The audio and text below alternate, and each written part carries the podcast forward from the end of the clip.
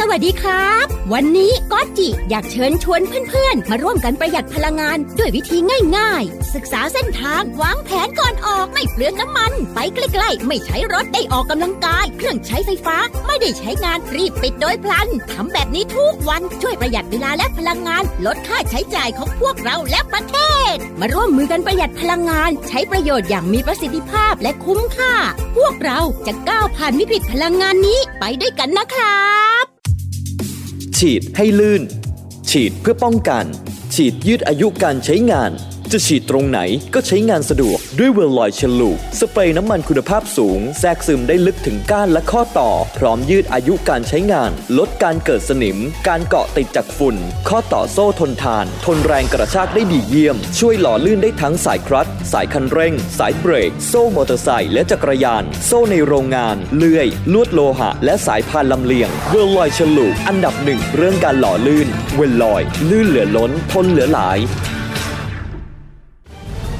แบบการเล่าข่าวที่ย่อยได้ง่ายสองคนข่าวที่คนไทยคุ้นเคย ได้อัธรสครบประเด็นที่คนไทยต้องรู้กนกรัฐวงศ์สกุล และธีระธัญญาภัยบูรณ์ในรายการเช้าข่าวเข้ม เข้มกันทุกเช้าวันจันทร์ถึงศุกร์เวลา 8นาฬิกา40 นาทีถึง 10นาฬิกาทางมิติข่าว 90.5 มิติข่าว 90.5 สะท้อนทุกเรียมมุมของความจริง สนับสนุนโดย น้ำมันเครื่องเวลลอย ลื่นเหลือล้น ทนเหลือหลาย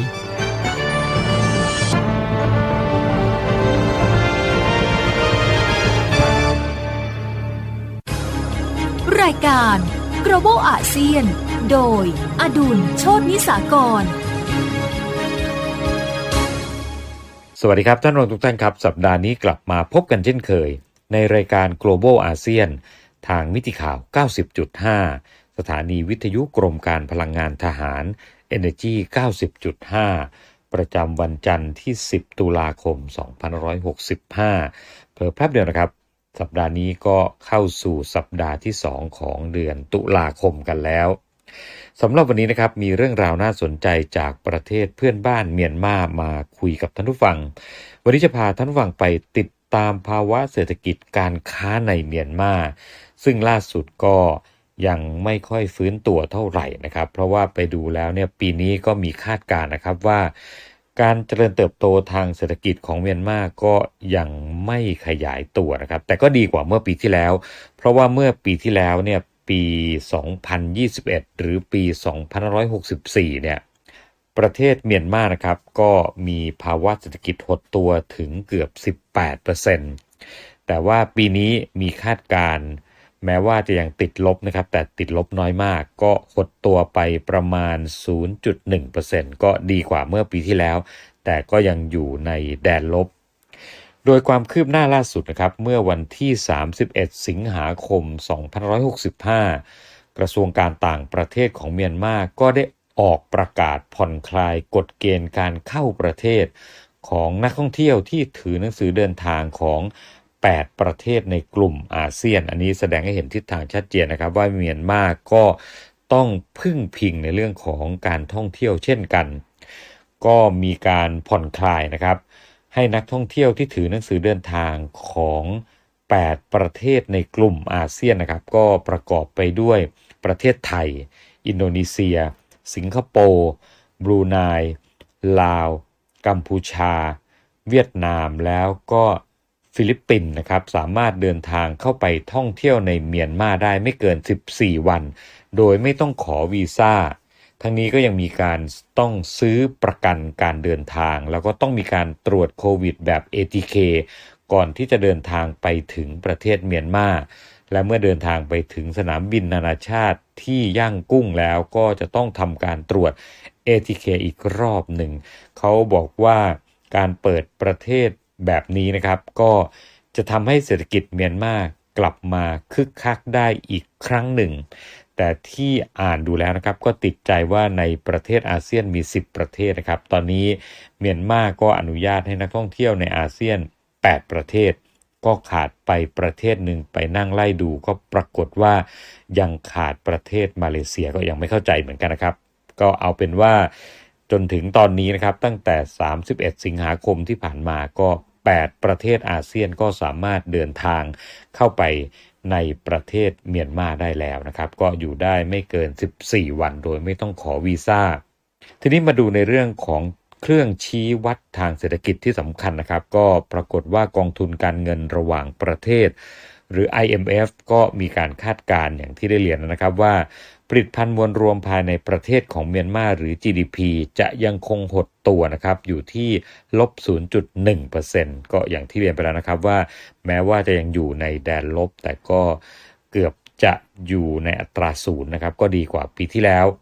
ส่วนอัตราเงินเฟ้อประจำปี 2015 ก็คือปีนี้ครับ IMF ก็มีการคาดการณ์นะครับว่าอัตราเงินเฟ้อจะพุ่งสูงอย่างมาก โดยคาดว่าปีนี้น่าจะอยู่ประมาณ 14.16%อันนี้สูงมากนะครับ เพราะว่าเมื่อเทียบกับปีก่อนหน้าเมื่อปีที่แล้วนะครับ2014เนี่ย อัตราเงินเฟอ้อของเมียนมาอยู่ในระดับ 3.64%เท่านั้นเอง แต่ว่าปีนี้ก็คาดว่าจะพุ่งไปถึง 14.16%ส่วนในเรื่องของรายได้เฉลี่ยต่อหัวนะครับ หรือ GDP per capita เนี่ย ในปีนี้ก็คาดว่าจะอยู่ในระดับ 1,170 เหรียญสหรัฐต่อคนต่อปี ก็ต่ำกว่าเมื่อปีที่แล้วนะครับ ก็ปีที่แล้วเนี่ยรายได้เฉลี่ยต่อหัวของเมียนมาอยู่ที่ประมาณ 1,250 เหรียญสหรัฐต่อคนต่อปี ปีนี้คาดว่าจะตกลงมาอยู่ประมาณ 1,170 เหรียญสหรัฐต่อคนต่อปีแต่อีกปัญหาหนึ่งที่น่าเป็นห่วงสำหรับเมียนมาก็คือในเรื่องของอัตราแลก ปลี่ยนของเงินจาร์ดเมื่อเทียบกับเงินตราสกุลต่างประเทศ ซึ่งปรากฏว่าเมื่อสิ้นเดือนกันยายนที่ผ่านมาเนี่ยนะครับของปีนี้เนี่ยอัตราแลกเปลี่ยนเงินตราต่างประเทศกับเงินสกุลท้องถิ่นเมียนมานั่นก็คือสกุลจาร์ดเนี่ยนะครับ มีความผันผวนอย่างมากนะครับ โดยในช่วงเดือนกันยายนที่ผ่านมาเนี่ยเงินจ๊าดอ่อนค่าลงต่อทุกสกุลเงิน ไม่ว่าจะเป็นเงินส กุลเหรียญสหรัฐ แล้วก็ดอลลาร์สิงคโปร์เมื่อเทียบกับช่วงเวลาเดียวกันของปีก่อนหน้าก็คือเทียบกับเมื่อปีที่แล้ว โดยเงินจ๊าดนะครับมีอัตราแลกเปลี่ยนอยู่ที่ 2,100 จ๊าดต่อ 1 เหรียญสหรัฐ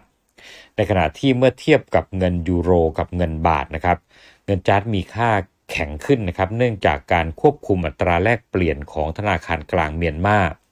ทั้งนี้ตลาดแลกเปลี่ยนเงินนอกระบบนะครับปรากฏว่ามีอัตราที่แตกต่างจากอัตราแลกเปลี่ยนของธนาคารกลาง โดยอัตราแลกเปลี่ยนในตลาดนอกระบบนะครับหรือตลาดมืดเนี่ยเงินจาร์ดก็ประมาณ 2,900 ถึง 3,100 จาร์ดต่อ 1 เหรียญสหรัฐนะครับไปเทียบกับอัตราที่เป็นทางการก็คือ 2,100 จาร์ดต่อ 1 เหรียญสหรัฐ เพราะฉะนั้นเมื่อวันที่ 5 สิงหาคมที่ผ่านมานะครับ ปีนี้เนี่ยธนาคารกลางเมียนมาก็เลยได้ประกาศอัตราแลกเปลี่ยนใหม่ โดยมีอัตราแลกเปลี่ยนคงที่นะครับกำหนดไว้ที่ 2,100 จาร์ดต่อ 1 เหรียญสหรัฐ อันนี้ก็เพื่อให้ใกล้เคียงกับอัตราที่แท้จริงในตลาดแลกเงินท้องถิ่น แล้วก็เป็นอัตราคงที่ สำหรับเงินสกุลต่างประเทศอื่น ๆ ก็จะมีอัตราแลกเปลี่ยนโดยคำนวณจากอัตราแลกเปลี่ยน 2,100 จาร์ดต่อ 1 เหรียญสหรัฐ ทั้งนี้ธนาคารกลางเมียนมานะครับก็ จะออกประกาศเพิ่มเติม ถ้าหากว่าตราแลกเปลี่ยนมีการเปลี่ยนแปลงนะครับ นี่ก็เป็น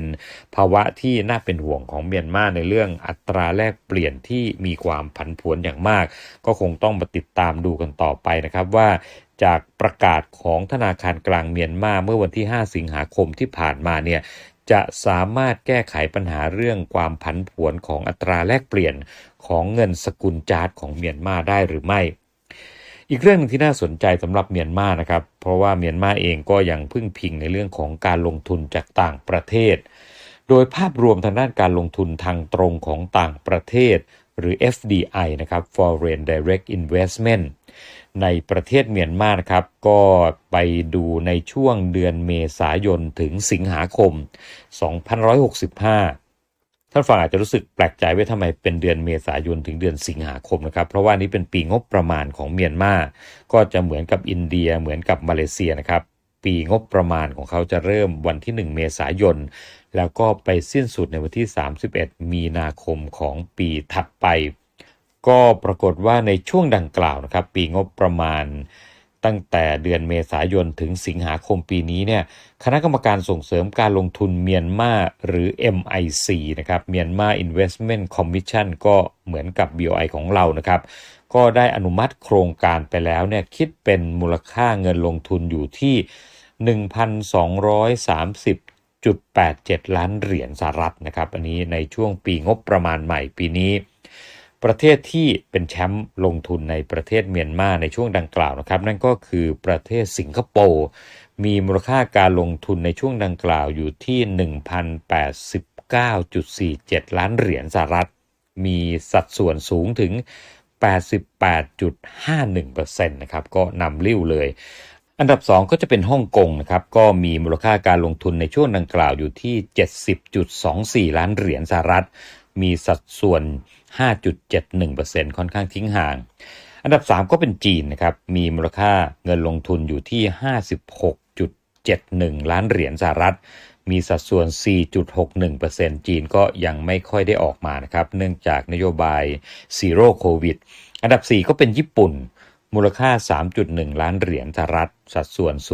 0.25%อันดับ 5 ก็เป็นประเทศไทยของเรานะครับ ก็มีมูลค่าเงินลงทุน 3 ล้านเหรียญสหรัฐก็มีสัดส่วน 0.24%ที่เหลือก็มีสัดส่วนใกล้เคียงกันนะครับ อย่างเกาหลีใต้ก็มีมูลค่าเงินลงทุน 2.8 ล้านเหรียญสหรัฐ มีสัดส่วน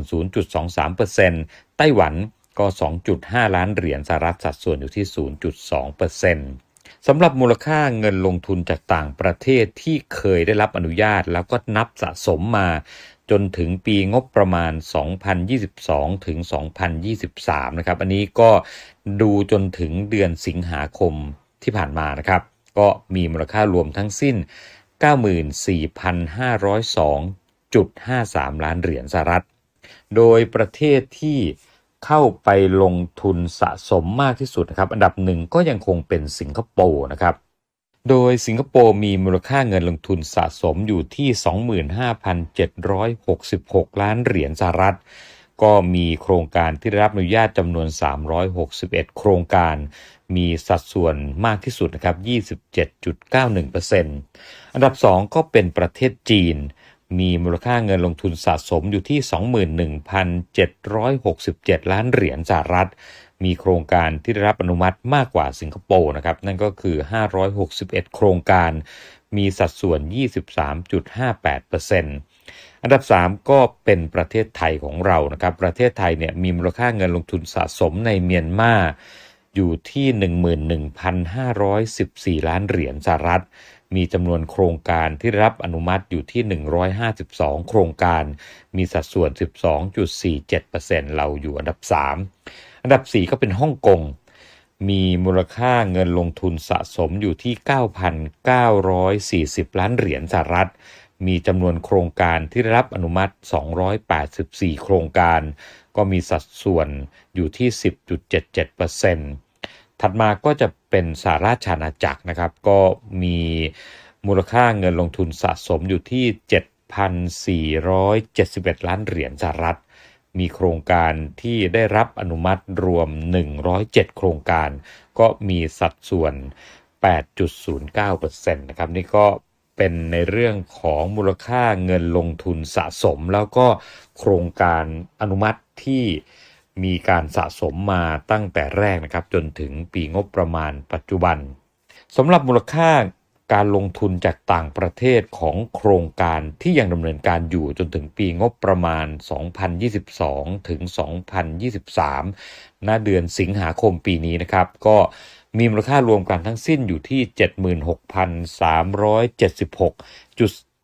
76,376.75 ล้านเหรียญสหรัฐ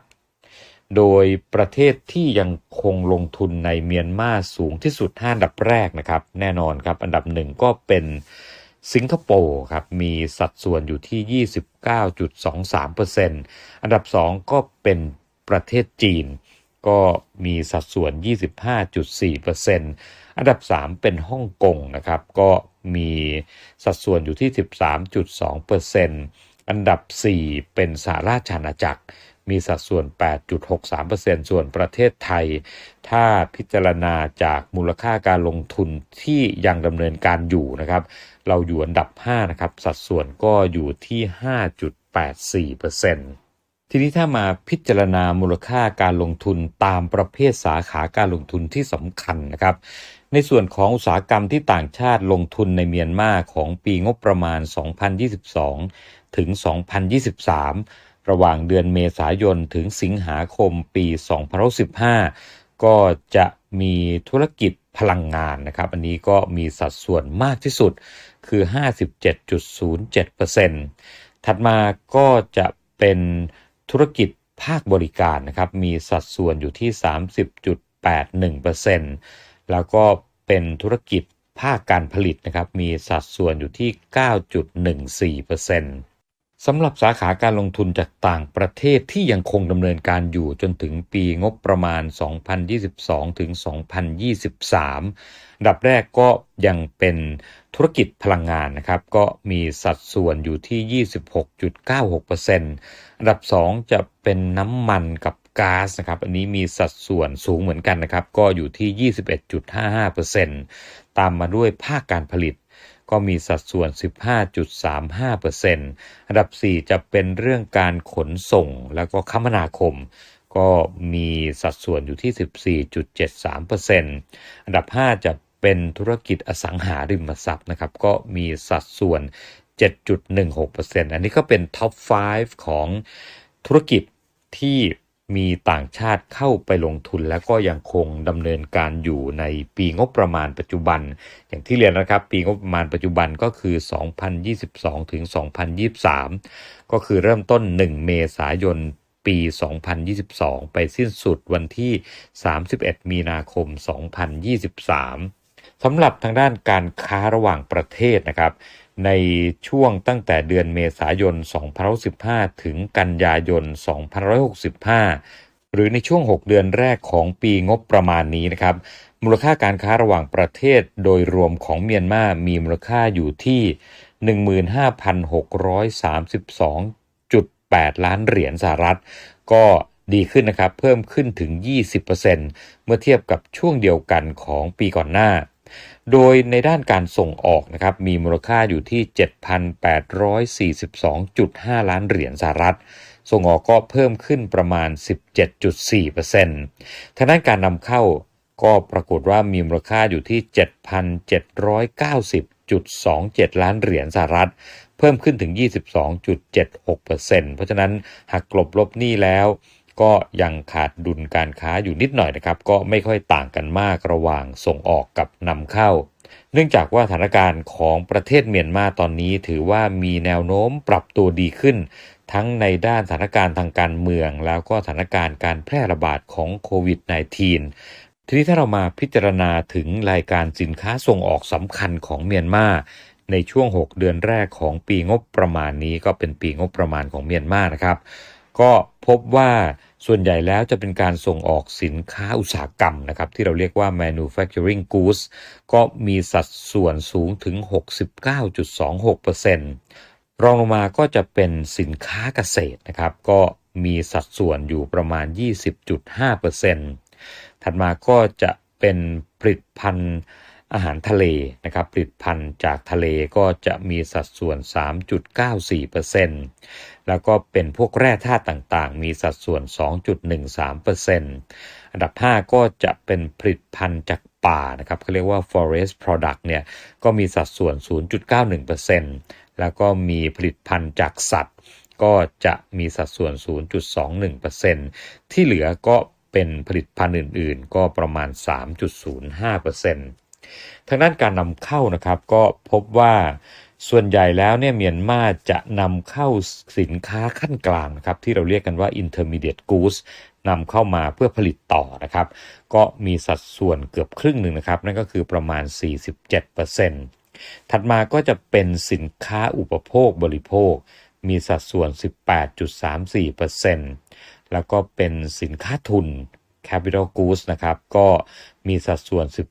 17.88%แล้วก็ตามมาด้วยสินค้าอื่นๆนะครับ ก็มีสัดส่วน 16.77%เพราะนั้นสิ่งที่น่าสังเกตก็คือว่าสินค้าอุปโภคบริโภคเนี่ยเมียนมามีการนำเข้าค่อนข้างเยอะนะครับ ที่เป็นแบบนั้นก็เนื่องจากว่าอุตสาหกรรมหลักๆ ของเมียนมาก็จะมีอยู่ไม่กี่อุตสาหกรรมนะครับ อย่างเช่น อุตสาหกรรมเสื้อผ้าสำเร็จรูป อุตสาหกรรมรองเท้า แล้วก็อุตสาหกรรมทำกระเป๋าเดินทางต่างๆ ซึ่งเป็นอุตสาหกรรมที่จำกัดอยู่แค่นี้ เพราะฉะนั้นโรงงานต่างๆ ของเมียนมาก็ไม่มีโรงงานผลิตสินค้าพวกบริโภค นั่นก็คือเป็นสินค้าที่เมียนมาก็ยังคงพึ่งพิงการนำเข้าจากประเทศไทยเป็นหลักนะครับ นี่ก็ถือว่าเป็นโอกาสที่ดีของประเทศไทย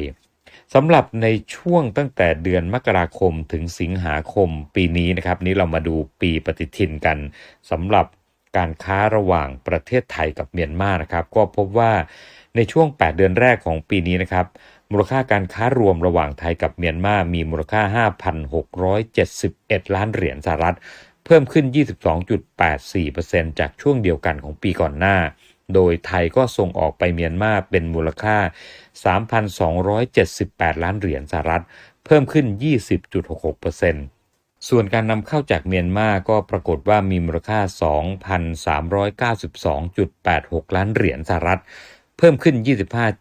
25.97%จากช่วงเดียวกันของปีก่อนหน้า ก็เลยทำให้ไทยได้เปรียบดุลการค้าเป็นมูลค่า 885.4 ล้านเหรียญสหรัฐสำหรับสินค้าไทยที่เราส่งออกไปเมียนมาที่สำคัญก็จะเป็นน้ำมันสำเร็จรูป เครื่องดื่ม เหล็ก เหล็กกล้าและผลิตภัณฑ์ เครื่องเทศ สมุนไพร เคมีพัน